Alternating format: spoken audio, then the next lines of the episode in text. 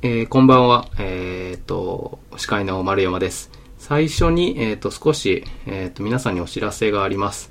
今まで、えっ、と、コードランチポッドキャストっていう名前でやっていたんですけど、これから、えっ、と、コードランチ FM っていう名前に変えることにしました。まあ、理由は、まあ、FM の方が短いし、いろんなポッドキャストもなんとか FM っていうのが多いからみたいな、そういう単純な理由ですね。あと、えっ、と、ハッシュタグ、ツイッターのハッシュタグも、えっ、と、シャープ、コードランチ FM、全部小文字で続けて、コードランチ FM っていうので、もし感想とかあれば話し、えっ、と、ツイートしてもらえると助かります。はい。えーっていうのが最初のお知らせでした。で、えっ、と、今日は、えっ、と、司会は僕だけで、えっ、と、始めます。はい。で、えっ、と、今日来てもらっているゲストは、えっ、と、花輪さんです。よろしくお願いします。はい、よろしくお願いします。えっ、と、花輪さんは2回目来てもらって、で、花輪さんといえば PHP かなという感じがするので、今日は PHP に関する話をこうしたいなと思っていて、最近、最近でもないかな、年、ん？年末年始でしたっけ？技表に記事を書いてましたよね。はい。あれはどういう内容の記事でしたっけ？そうですね。えーっと、まあ PHP7 と、まあ、HHVM あたりの話題を、まあ、今年はこんなところが話題になるんじゃないかな、みたいな。ちょっと、割と、僕自身はコミッターってわけじゃないんですけども、うんあの、ぼちぼち、あの、中のメーリングリストとかを見て、ウォッチしてるので、うんうんうんなんかその、野じ馬的視点で今年どうなるか、みたいな記事を書かせてもらいました。HHVM って名前は聞くんですけど、ちょっと、そうですね軽くどういうものなんですかね。HHVM は、あの、Facebook が開発している PHP の処理系なんですけどあも、ーこれが、えっと、ものすごい高速で、うんうん。こう、既存の、えー、まあ、Facebook の社内で PHP、まあ、実際使ってたんですけども、うんうん。これどうやったら速くなるのか。多分、Facebook の中では、社内では、サーバー台数ものすごい数あるのでまあ、そうですよね。多分10%でも早くしたら、むっちゃ台数サーバー台数減らせるんですよね。なので、そういうニーズから、早い、え早い PHP 実装が必要だっていうことで、いろいろ、多分、調査とかもした結果、よし、自分たちで作ろうみたいな、結構、いかれた発想で、マッチョですね。ですよね。うん。で、これ本当にマッチョで、あの、それ、いつのタイミングか僕も知らないんですけども、うんうん PHP のカーコミッターを一人フルタイムで雇用し始めてるんですよ。その HHVM のメンテのために。へえ。あ、え、そのコアコミッターって人は全土にいた人とかってことですか？じゃなくて？PHP って、うんうんあの、全土の社員だけで作ってるわけではないんですあね。ー結構活発に活動してる人20人とかいると思うんですけど、結構でかいんですね。へーそうですね。でも全土に勤めてる人って多分3人とかなんじゃないかな。そんなもんなんですね。じゃあ、なんかその20人のうちの1人をこう、Facebook に雇って、そうですね。で、ガチでやってるという感じなんですか？そうですね。で、それが実際、Facebook 社内でも、なんというか、実際に使われるぐらいの、あの、速度と安定性をもう持ってる。っていうのが1年か1年半ぐらい前の話だと思うんですけど、うんうんうん。その、早いのは、なんで早いんですか？これ、正直まだ誰も分かってない気が僕はしてるんですけども、な、謎の技術で動いてるってやつですか？あいや。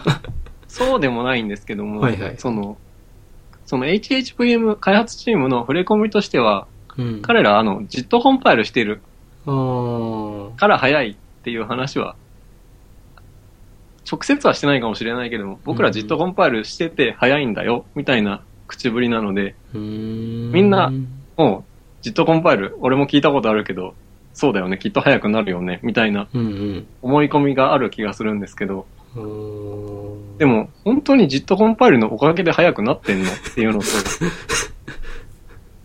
あと、あの、ネイティブコードにしたイコール早いっていうわけじゃないですよね。うんうんうんうん例えばで言えば、ネイティブコードにした上で、その、ネイティブ型、あの、ネイティブのインテージャーとか、ポインターとか、うん。その、CPU が一番得意な型になってたらうん、超早いですけど、PHP って、型ない、うんああはいはい。うんうんうん。実行時まで型わからない言語なのそうですよで、ね。うん。なので、ジットコンパイルした、しても、あの、なんだろう、型決まらない状態で変数とかうんうんをうんうん。受け渡してると僕は思っていて、うんうんうんだとしたら、ジットコンパイルイコール早いじゃなくない？と僕は思ったりするんですよね。まあ、なんか JS でもこうじっと聞かせるために変数の型最初に数値っぽいもの入れたら以降も数値をいずっと入れてストリングにしないとかこうハッシュの値あのプロパティを削除したり追加したりをそんなにしない方がいいみたいなのをこう使う側としても気をつけることはありますよねもしですよね。うん。だからそこら辺トータルで全部含めて、まあ、もし実トが入って速くなってるとしても、その、その上で書かれてるアプリケーション、PHP のコードも、うんこう、気をつけて書くとか、なんか別の型のアノテーションがあるとか、そういうのがないと、そうですね。あれかなっていうのは思いましたね。で、あの、さらに、うん Facebook は、うん HHVM 上で、うん。PHP 互換なんだけど、PHP に、あの、性的な型がついたような、ハハックっていう言語を開発していて。Facebook としてはこれが本命なんじゃないかなと、僕個人的には思っています。あー、じゃあ、えーっと、HHVM の上では、ん？何が動くんですか ?PHP とそのハック。PHP も動くし、あハックも動くっていう感あー、へー。でもまあ、その、実際はハックの処理系ってことになるんですかね？まで、そのハあ、ックは。PHP のスーパーセットみたいな感じになってるっていうイメージなのかな。まあ、そうとも言えると思います。すごいマッチョだな PHP をやめるっていうんじゃなくて PHP を早くする方向なんですねですよね。それ、忘れましたけど、どなたかもブログに書いてて、うんうんなんか、最初 PHP で良かったからって、なんか、捨てるって選択もあるよね。うんでも、そこで、あの、早くするために PHP にさらに投資しちゃうんだっていうのは、面白い話ですよね。そうですねすごいなあこの技表の記事の中ではその HHVM と PHP7 についても書いてませんでしたっけ？あそうですね。PHP7 は今開発中でもうすぐ出るんですか？そうですね。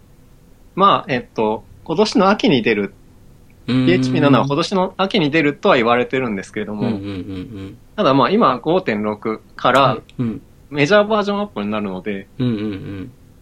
なんか本当にそんなすぐに出せるのかっていうのは、正直みんな疑問視してます。あえこの開発は結構前から始まってるわけではないんですか？どれぐらいからやってるんですか？開発自体は、なんというか、1年に1回次のバージョン出そうよ、みたいなノリで、えっと毎年続いてはいるんですね。えっと、次のバージョンっていうのは、まあ、メジャー、マイナー含めて次のバージョンをそうですね1個ずつ出すみたいな。あはいーで、で5 5.6とかを開発が終わって、それから1年後に7になるぞみたいなんで開発してたってことですか？そうですね、5.6が、えっと、去年の秋に出て、ああ、で、そこから1年で次出すっていう。そうですね。ああ、へえ、1年でメジャーバージョンアップのコードを出せるもんなんですか？まあ、い一応、あの、あの、中の人たちの話としては、うんメジャーバージョンアップって言っても、うんうん。なんか、ものすごい機能をモリモリに盛るっていうよりは、どちらかといえばリファクタリングのバージョンだと。で、あの、内部構造をむちゃむちゃ入れ替えるんだけど、新機能はそんな入れずに、うんうんうんうん。あの、な速度面での改善、性能改善を、あの、メインの話題にしようとうんうんうんいうバージョンのはずなんですけども、うん。うんまあ一方で、メジャーバージョンアップとなると、なんというか、あの、他のコミッターの人たちもみんな、よし、俺が前々から 入れたかった、こいつを入れるチャンスだ。って当然なるじゃないですか。確かに。うんなので今、インターナルエメルとか見てると、うん。うん。これ、これ本当に今年の秋に出んのかよ、みたいな 気持ちで僕は見てます。ああ。まあ、一応秋に出るって言ってるけど、もしかしたら怪しいっていう状態なんですね。まあ、まあね、まあ、みんなそれは出したいんですけど、そうですね。一方でみんな機能も入れたいんですよ。うんうんうんうん。まあなんか、ユーザー PHP7 を使う人からしても、メジャーバージョンアップだったらなんかこう、新しい機能も欲しいなっていうのはあったりするかもしれないですしね。まあでも一方で、あの、メジャーバージョンアップだと、うん。なんか広報互換性を無視した変更とかも、確かに。他の言語とか入りがちじゃないですか。そうですね、そうですね。PHP7 は基本的には広報互換性を確保してるはずというか、えっと、うん。基本的に広報互換性は確保するよっていう触れ込みで続いてるというか進んでるんですけども、うん。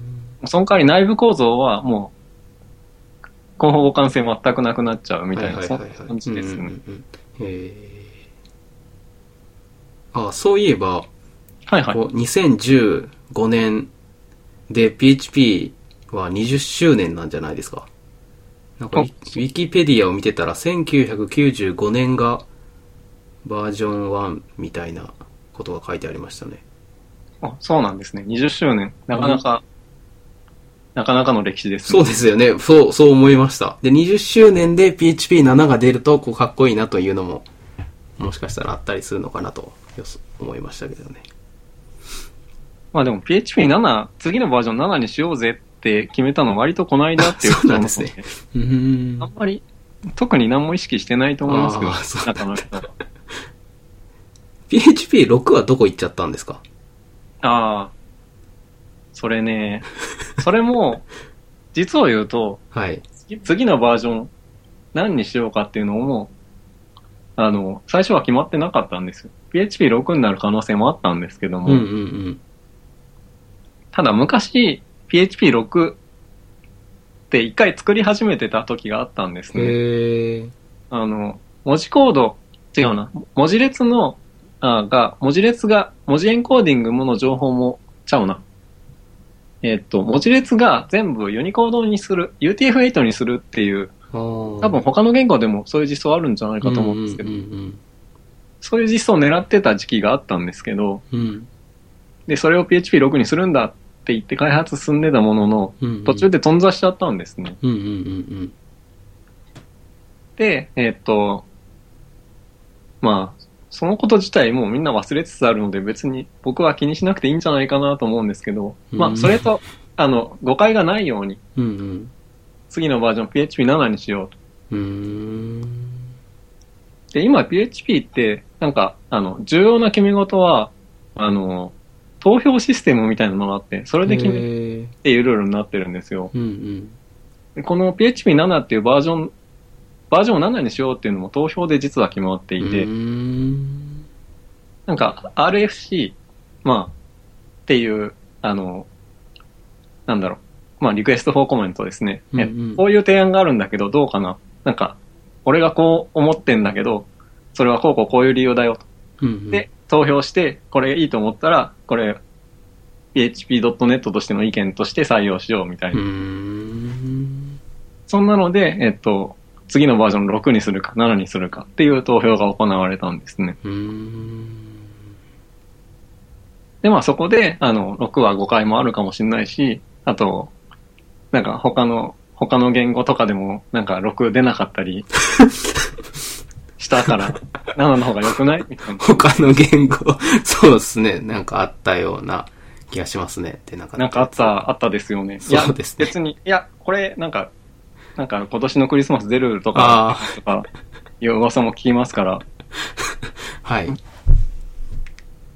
ーん、まあそういう話があって、まあ6は飛ばして7になったってことなんですね。そうですね。うーん。えっと、さっき PHP7 で、あの、PHP7 は性能改善がメインになるっていう話をしてたと思うんですけど、そのうちの一つで、ハッシュテーブルをこう変えるっていう話があるっていうのをこう聞いて、それの話をこうメインで今日はしたいなと思ってるんですけど、はいはい。まあ、まずじゃあ、今までのハッシュテーブルの話をしたらいいんですかねそれの後に PHP7 のハッシュテーブルでこう変わったよみたいな話になるといいですかねそうですね。じゃあ、まあ、どっから話しますかね。そうですね。まあじゃああのブログがあるよみたいな感じですかね。あ、そうですね。この、なんですか ?PHP New Hash Table Implementation っていうブログですよね。そうですね。このニキックさんっていうのかな。おこの方、えっと、ドイツ人の、うんえっと、多分まだ19歳とか20歳とか、えーめっちゃ若い人なんですけど、若い。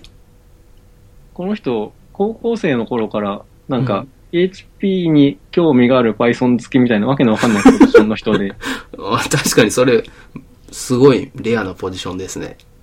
で、なんかこの人、Python の、あの、実、うん。Python では普通だよね、みたいな実装をバンバン PHP に突っ込むみたいなことをし続けてて、え、コミッターってことですか？コアコミッターってことですか？コアコミッターですね。若いのにすごいなへえ。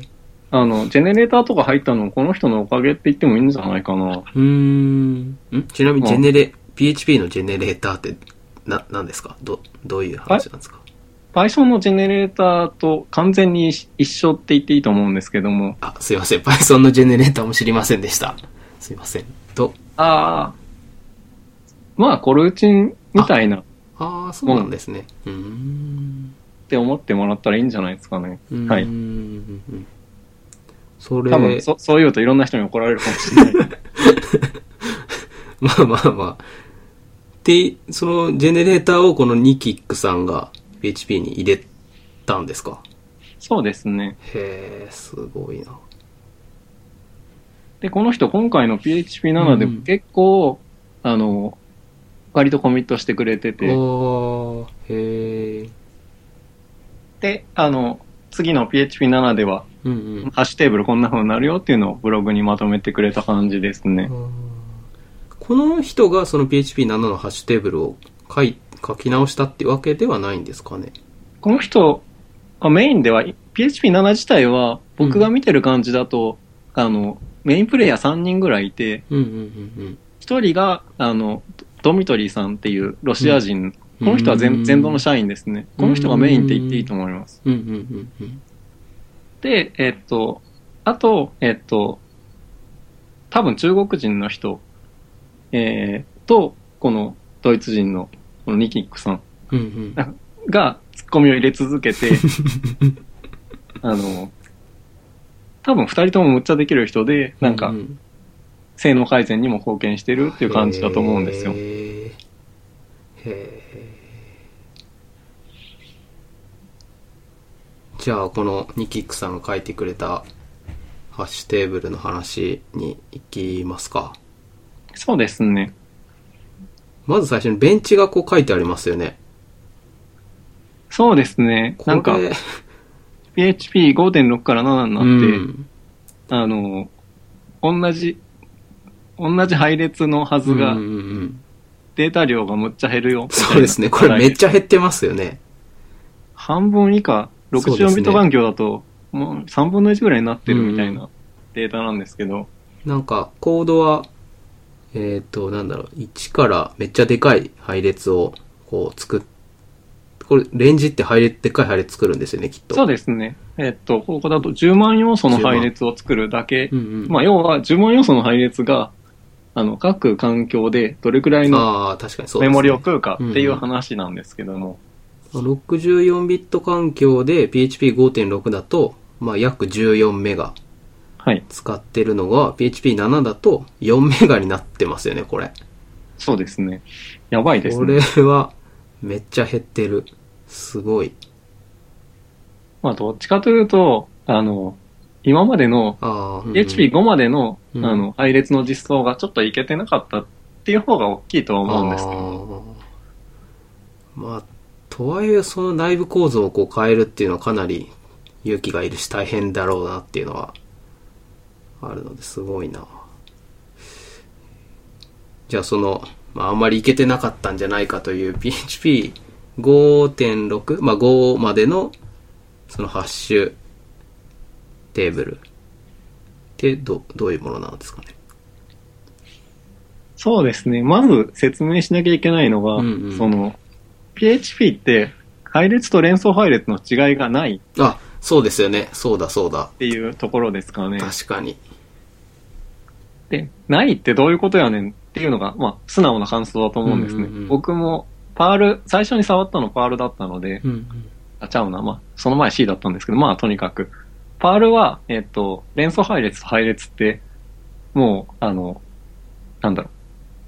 変数の前にくっつく、なんだろう、型名というか、うんうんの時点で全然別だっていう言語だったので、うんうんあの、そう、配列なのか連想配列なのかっていうのはものすごい重要だっていう認識だったんですけど、PHP に来たらこう、全部、なんか、取るアレイみたいな形になってて。う んで、これ、なんか、配列としても連想配列としてもアクセスできるけど、結局実態はどっちなんだろうっていうのは僕、長いこと疑問だったんですけど、まあ、答えはど本当にどっちでもあるっていうあことなんですよね あ、。ああ、内部の実装的にはという。はい。どういうことかっつうと、うん。その内部的に確かにあのハッシュ構造も持ってて、うんうんそれでいて、そのハッシュ構造で、あの、表現されてるはずの、あの、データ群が、うん。うん。あの、個別のか全要素がリンクドリストで全部結ばれてるから、確かに配列でもあるっていう形をしてるうーん。うんうんっていう、まあ、まあそうですね。言ってみれば、あの、PHP の中の人の親切心でこう、あの、どちらであるかを意識せずに、どちらとしても使える ああ。っていう構造になってたと。はいはいはい。うん。で、まあ、ど両方のいいところが使えるじゃあ使えるんですけど、うんうんその代わりに、あの、例えば連想配列としてしかアクセスしないときでも、うんうん。配列としてのデータ構造を維持しているあーまあそうですよね。ので、うん。まあ、まずメモリは食うしうん、うんうん。まあうん。まあ、メモリ食うのが一番問題ですかね。うーん。まあ、ざっくり言うと、そ、その差が、この、上の、上のっていうか、さっきのベンチマークの結果にも現れているっていうところもあると思います。ああ。ここで言うと、さっきの、えっと、レンジで、えっと、10万要素の配列作った時って、うん。今度は配列としての性質しかいらなくて、ああ、そうですね。確かに。連想配列の性質、まあ、この後のアクセスパターンによってはまた必要になるかもしれないですけど、うんうんうんその、この時点では、配列としての性質しかいらないのに、あー PHP5 の時には連想配列としてのデータ構造を持ってるっていうのが、そのデータサイズに密接に関わってると思います。ああ、確かに。そうですね。うん連想配列って、えっ、と、はいでもこの連連想配列もも、ん？違うな。連想配列でもあるし、内部的にはそのリンクリストで繋がってるから配列のようにも扱えるっていうのって、その連想配列がその順番を持てるっていうメリットもあったりはしないんですか？あ、もちろんあります。あのですよね。PHP のハッシュその連想配列は順番を保持したものっていうのは保証されてるんですっけ？保証されてます。ああ。これも僕、初めて PHP 触った時は、かなりびっくりしたことですあの、他の言語だと、あの、ハッシュを、あの、キーだけとかバリューだけとか取り出した時の順番は、そうですよね。誰も保証しないよっていう言語が普通だと思うんです多い。そうですよね。うん。PHP は入れた順に取り出せるよ、みたいなのが、ちょっと、なかなか、どういうことやねんってみんな思う場所だと思います。んうんうん。その PHP5 でそう、その、順番も保証してるのを保ちつつ PHP7 では、そこもうまいことしてメモリーもさらに減らしてっていうのをやってるってことですよね。そうですね。あすごい。じゃあ実際 PHP7 でどんな改善が行われていったのかっていうところにいけるんですかね、これ。そうですいけね。ます？まあ、どっから、どっから話していけば。でもここで言うとやっぱり地道な改善っていうのがちょっと大きいかなとは思います。ああ、はいはいはいはい。まあ、一つ、一つは、あの、なんだろう。データの要素、うん、なんだろう。配列の要素が16個あったとしたら、うんうん。あの、PHP5 の時は、その要素一個一個について、うんうん。一個一個分メモリ確保してたんですけども、はいはいはいはい。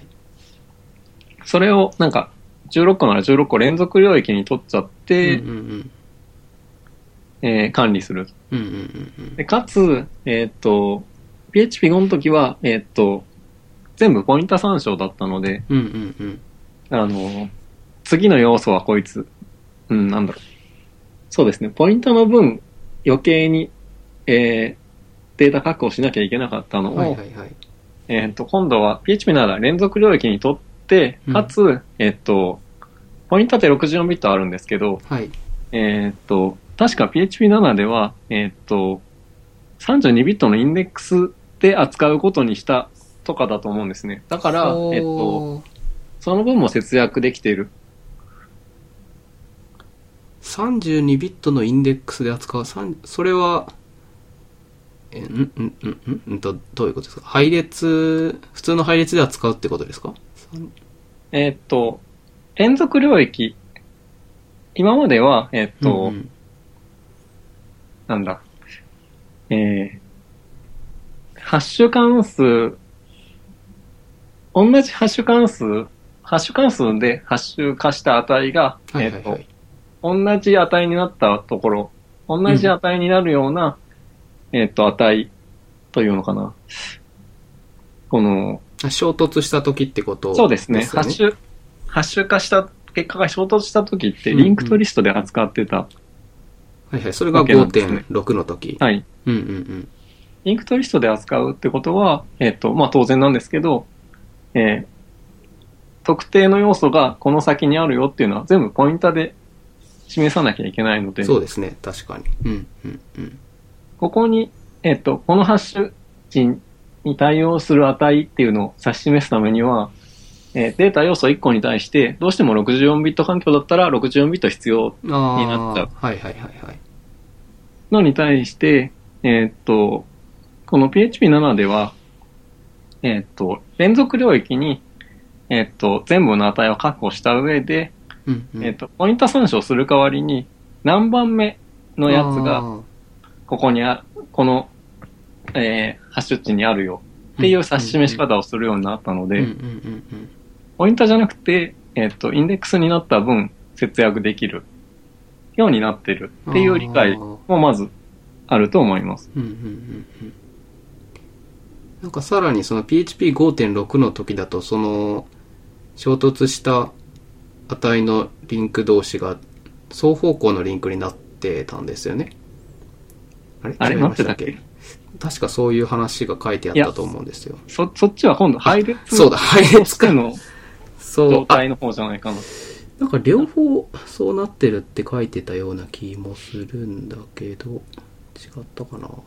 発祥の方は戻るシチュエーションがないと思うんですよ。確かに、そうですね。だからそれは、そっちはないんじゃないかな。その代わり、えっと、配列としてのアクセスに関して言うと、うんうん戻る進むがあるので、そうですね。あの、双方向リンクトリストにしなきゃいけなくて、これ、結構コスト高いんですよね。要素数に対して、えっと、プレブとネクストの64ビットポイントを持つ確かに。っていうのは結構なコストで、これを随分節約できた、できるようになってるっていうのもメリットだと思います。うん今度は連続領域に取ったことで、配列の方に関して言うと、あの、なんというか、前の分と後ろの分のポインター、両方いらなくなっちゃうので、そうですね。うん。これはものすごいメリットだと思います。2個分のポインター節約ってことですよね。一つの値につき。だから16要素だったら32個分節約なので、うんうんうんうんまあ随分節約してそうま。ですすね。と今、そのブログを読んでると、一応、その、えっと、コリジョンした時の、えっと、チェインもダブルリンクドリストって書いてますね。あれ、マジで？で。理由としては、その、要素をデリートし、削除した時に、チェインをつなぎ直すのに、みたいな話っぽいですね。ああ、なるほど、なるほど。だから、PHP7 だと、そこも、えっと、そそこは配列じゃないけど、もう少し別なトリックが使われてたと思うんですけど、それも、そんだえっと、 linked list じゃないので、さらに節約できているかなっていうのはありますね。そうですね。だから PHP5 の時は、その、ハッシュとしての double linked list と、うんうん配列としての double linked list で、そうですね。要素1個に対して4個のポインターを使ってる。うんうんうんうん。で、これをそれが基本。多分、32ビットインデックス1個になるんじゃないかな。だから、そうですね節約できるんじゃないですか。68バイトかける4、一つの要素につき節約できるってことですよね。すごい。ですね。まあ今までの構造無駄すぎんだろうとかも あるとは思うんですけど。その、要素を配列に持っておくっていうのはまあ普通な感じがするんですけど、もう一つ、はいはいそのハッシュが衝突した時の、えっと、チェインをどう持っておくかっていうのは PHP7 です。なんかすごいトリックっぽいやり方になってると思うんですけど、ここもちょっと話してもらってもいいですかね。あれトリックっぽいってのは、さっき言ったインデックスで扱ってるって話とは別ですか？ね。確か、その、コリジョンする、まあ、えっと、この PHP の中では、なんだ、AR ハッシュっていう値になってると思うんですけど、あ、はいはい。いや、えっと、そうなっていて、各値が、えっと、衝突した時のチェインを、つ、次を指し示す、まあ、結局ポインターになってるんですけど、あれ？なってませんでしたっけ、えっ、と、その、いくつかの値がこう、コリジョンしたらチェーンにつながっていくじゃないですか。で、そのチェーンをたどるために、えっと、ポインターの実装に実はなってるんだけど、そのポインターが、値本体についてるってやつだと僕は思ってたんですけどね。これ難しいな、なんて言えばいいんだろう。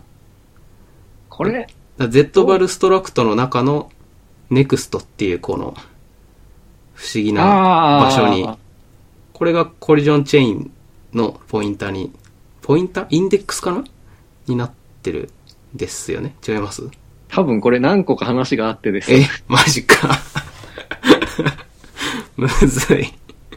これ、あの、今度はハッシュ自体じゃなくて、うんうん Z バルっていう、あの、PHP の、なんというか、基本的な変数値を入れるためのデータ構造があるんですけど、うんうん。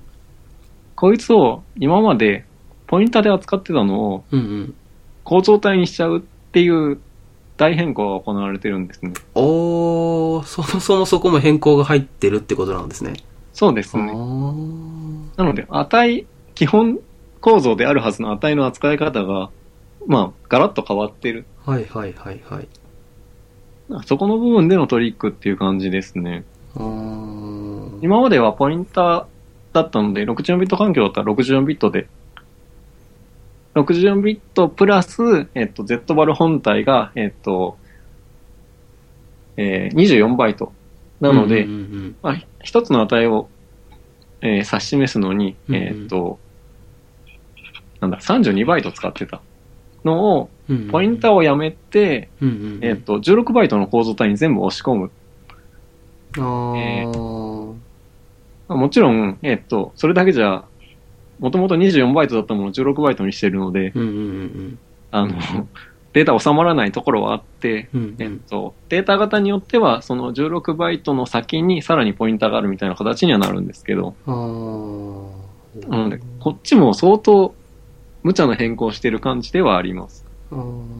なんですけど、まあ、ざっくり言うと、えっと、ポインター1段減らして、うんうん。結構節約できたみたいなところですね。うーんで、かつ、その Z バルにちょっとだけ、えー、32ビット、4バイトですね。うん隙間が、まあ、意図的なのかたまたまなのかできてる場所があって、うんうんそこを配列の時には、えーっと、次のポインター、次の要素を指し示すのに使おうみたいなことになってる。そうですよね。なってるんですよね。これは、の、あの、以前の Z バルも隙間があったりしたんだけど。あの、その隙間使ってなかった場所というか、えっと、なんかメモリのアライメントの関係でどうしても余っちゃう場所ってでき、できがちなんですけど、はいはいはいはい。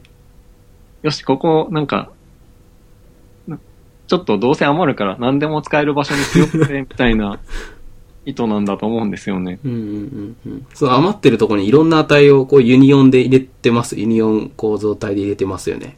そうですね。これは、すごいトリッキーですよね。そうなんですよ。この Z バル構造体の最後の4バイトに、なんかこう、ちょっと変数型のおまけ情報を入れてみたり、そうですね。そのハッシュの次の要素を指し示はいすはい。うん。整数入れてみたり、うんうんうん。あとはなんか、この、LINE ナンバーって書いてある、これはあの、PHP コンパイルする途中だけ行番号を入れるみたいなことをするんですよね。へー。もう、何でもありですよね。これ、ユニオンで使ってて、その、両、どれ、両、二つ同時に使うことっていうのはない、ないんですかね？まあ、ないからこういう使い方してるってことなんでしょうけども。へー。その余ってるところに、ハッシュの、まあ、これコリジョンなのでぶつ、えっと、次のよ、その、配列というか、コリジョンした時の次の要素を指し示すインデックスが入ってるってことですね。そうですねこれ、PHP5 の時で言うと、その次の要素へのポインターだったやつはいですね。はいはいはい。だからダブルリンクドリストで持ってたやつが、ここで、えっ、と、一つの32ビットの、まあ、整数値になったってことですね。だからコリジョンした時にこれを一個ずつ見見て、次のチェーンを見て。そうですね。はいすごい。まあなんか、なんかその Z バルの構造体を変えたっていうのと、変えてその隙間に、えっ、と、インデックスを持たしてコリジョン回、コリジョンチェーンを実現したっていうのと、あとは、さっき言ってた、えっ、と、今までダブルリンクドリストで、は、えっ、と、配列の値をも、配列の値順番を持ってたのを、まあ普通のインデックスで持つようにしたので節約。ですね。もう、もうここだけで随分節約したなだいぶっていうそうですね。感じですよね。あとは、あとは、まあ、あとはってことで言うと、この、なんだろう、ベンチマーク値、うんうん。あの、14メガが4メガになったよっていうのは、まだもうちょっとだけトリックがあって、あの、ここでは、えっと、配列として、えー10万要素の配列をくれっていうことをやってるので、うん。あの、連想配列としての構造は必要ない。っていう話をしたと思うんですけど、うんうんうんうん PHP7 では実際に、あの、必要がない場合には、その連想配列としての構造も作られなかったりするんですね。うんうんうんうんうん。なので、多分その分の節約も、このベンチマークでは効いてるんじゃないかなと思いますね。そうですよね。そう。だから、ハッシュを持ってるとか、そのハッシュのコリジョンのチェーンを持つっていうのは全部、まあ、ないってことですよね。そうですね。まあ、ただこの、まあ、レンジで10万要素作った後に、ハッシュのようにアクセスするってことはできるんですか？ももちろんできます。そうした場合はそのタイミングで初めて、ハッシュ的な要素、ハッシュテーブルがこう構築されるそうですね。ですよね。まあでも、まあ配列の要素をくれって言ったんだから、その後も普通の配列のようにイテレーションするっていうのが、まあ多いだろうという予想はあるのかもしれないですよね。まあ当然そうですよね。僕も PHP 書いてるとき、うん。どちらかの性質しか要求しないと思うので。なので僕むしろ、あの、配列アクセスしか必要ないのに連想配列できてるっていうのは本当に気持ち悪いなと思ってたので、むしろ、なんというか、当然の変更と言ってもいい。内容な気はしますよ。ね。なんかちょっと下の方にこのレンジっていう関数で取るんじゃなくても普通に、まあ、えっと、配列のリテラルで取るときも0からこうシーケンシャルに増えていくようなインデックスを持って要求されたらそれも配列だけとみなされるっていうのが書いてあったような気がしますね。まあそうですね。それを例えば0、1、2って要素をそうリテラルで書けばいいんですけど、こう、1、2、3みたいなので始めると多分配列じゃなくてハッシュとしても使えないといけないっていう認識になってハッシュテーブルが構築されるだったかなみたいな感じですね。そうですね。そこは、なんというか、他の言語とはちょっと違うところですかね。うんうんうん他の言語だと、パールとか僕初めて使った時に、はいはいはい。あの、なんか要素100番目いきなりアクセスすると、うんうん。あの、前に空要素99個できるあからあ、そうですね。注意しろうんうんうよみたいなんことは言われたことはありますけど、PHP はなんか、勝手に 配列になっちゃうから気をつけろよみたいな仕様にはしなかったってうん。ことですね。うんうんうんまあ、今まで通り、互換性も保たないといけないしってはあるのかも。まあ、そうですかね。うん。はい。すごいな。ただなんか、その、このメモリ、こういう風な改善をしたことによって、なんだっけ、まあ、ちょっとデメリットも出てきたりしてるって書いてあったような気がするんですね。例えば、その、PHP5.6 だったらコリジョンのリストはダブルリンクドリストで持ってたから、値を削除するときは、まあ、簡単に要素を削除できるんだけど、PHP7 だと、えっ、と、普通に配列のように持ってるので、まあ、削除するときは、そうなめしないといけないみたいなのが書いてあったような気がするな。違いましたっけ？あ、そうですね。あの、結局、あの、さっきの NEXT しか、はいはいはい。材料がなくなっちゃうので、うんうんうんリストつなぎ直すときのコストはちょっと増えちゃうっていうのはもちろんあると思います。まあ、とはいえ、あの、ハッシュ自体の、えっと、ハッシュの衝突っていうのはできるだけないように作られてるはず、なので。それも知れてるんじゃないかまあなっていう。前提だとは思います、うんあの、基本、は要素の数が増えたら、ハッシュのサイズも増える。ように作られてるので、基本サイズが増えれば、その、コリジョンしにくくなるってことってことそうですねかね。ですよね。うん平均的にはリンクトリストの長さ1になるように、ハッシュを拡大し続けるっていうポリシーなので、まあ、運悪い時は、まあ、運悪いと思いますけど、うん。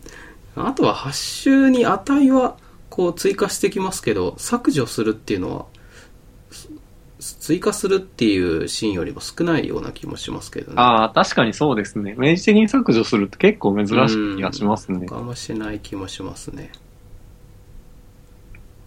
そうですね。うん。使い方次第ではありますけども、うん。なんか、あの、フォールスとかヌルとかの値を入れるああ、確かにそうですね。っていう形であれば削除になりませんし、うんうんうんうんというわけで、えー PHP7 のハッシュテーブルは大幅に書き直されて、えーメモリー効率が良くなったという話でした。まあ、かなり込み入った内容だったので、あの、興味がある人はニキックさんのブログも合わせて読んでみてください。じゃあ、技術的な話はこれぐらいにして、最後にちょっと雑談みたいなのをしますかね。はい。えっ、と、花輪さんといえば、まあ、僕の中ではというか結構周りの人もそうだと思うんですけど、カレーっていうイメージがあるんですけど、最近のカレーはどうですか？そうですね。まあ、僕の中では、あの、昼飯カレーであっても、夕飯もカレーというのは 割と普通だったりします。まあか、かなり食べてますよね、カレーを。まあそうですね。うんまあ、あとはこう、前日カレーを昼飯に食ったからといって、次の日の昼飯も普通にカレーだったりするんですけども、うん、まあ美味しいですからね、カレー。そうですね。なんか、おすすめとか最近の凝ってるやつとかあるんですか？まあそうですね。職場の付近のカレーも、それはそれで美味しいんですけど、お店行くのも。ああ、うんうんうん。まあ一方でですね、お家でカレ昔は作ったりもしてたんですけど、うんうんうんあの、今、無印良品のカレー、あ家にたくさんストックしておいて、なんか、それを温めて食べるみたいなのが結構多いですね。あ。無印のカカレーとか、まあレトルト全般ですけど、すごい充実してないですか？充実してますねして。ますよね。その代わりちょっとお高い感じなんはい、ですけど確かに。。スーパーで買うような1個100円とか、そういう、それよりちょっと高いですよね。いや、随分高いえそうですか？300円とかああ、まあそうですよね。それぐらいしますよね。1個100円のカレーからすると1個300円ってめっちゃ高い。あと、さらにちょっとグレード上の500円のラインもあるんですけども。あ へえ、すごいな。まあでも普通にね、あの、外で食べたら1000円するしね。ですね、そうですね。あとね、これがクオリティむっちゃ高い上に、むっちゃ種類あって、うん。もう、なんか、無印良品週間っていう、はいはい。無印の製品が全部10%オフになるっていうそんなんやってるんですか？なんか年に、えーっと、6回くらいかな？まあ、たまにあるんですけど。僕の中ではもう、そこはカレーを買いだめる大チャンスなんですよね。ああ。僕も何個か食べたことあって、まあ、どれも美味しかったですね。はいはいはいすごい。何が一番おすすめなんですか？いや、全部うまいですね。全部うまい。全部うまい。ああ。そうですね。マスターマンもうまいし、あと、うんチャナマサラっていううん豆の、ちょっあとートマトっぽいやつもすごいうまいですし、あと定番の、その、バターチキンとかもやっはいぱはいはい。食うとうまいですよね。うん。すごいですよね。なんかアレンジしたりとかするんですか？いや、まあ全然しないですあ、ね。全然しないんですか？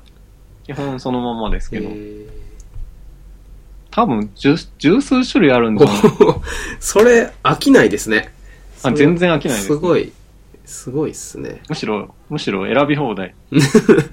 外の店行くよりも選び放題。うん、確かに。10種類カレー置いてあるとこなんて多分ない、ない、そうそうないんじゃないですか。まあ一方僕はむっちゃストックがあるので、あ本当に10種類選べるみたいな。あ。家にいながらにして、10種類の中から選べて食べれると。なかなかおすすめですね。あ無印良品週間が来ると、もう僕は20個とか30個とかまとめ買いする。あ。それ、店舗に行って買い物かごに20個入れて買うんですか？あ、いや、それはね、重すぎるんですよ。なので、あそのタイミングは僕通販で、あ。無印って通販もあるので、はいはいはいはい。通販のも安くなってるんですか？安くなってる上に5000円から、あの、送料無料になるので、カレー5000円以上食うんですか？まあ普通に5000円買いますね。そうするとむっちゃ重い段ボールが届くんそうですよね。で、5000円分ですからね。へで、それが油断してるともうあっという間になくなってしまうといー。う。ああ。まあ年に、その、無印週間が数、数回しかないんだったら。そうなんですよなっちゃいますよね。もうね、次回はもっと買わなきゃいかんなる。へえ。あじゃあ僕もまた買ってみます。会社の帰帰りに無印とかあるので。買っそうですね。てみます。今に5000円買うようになります。い 置くとこに困りそうですね。確かに。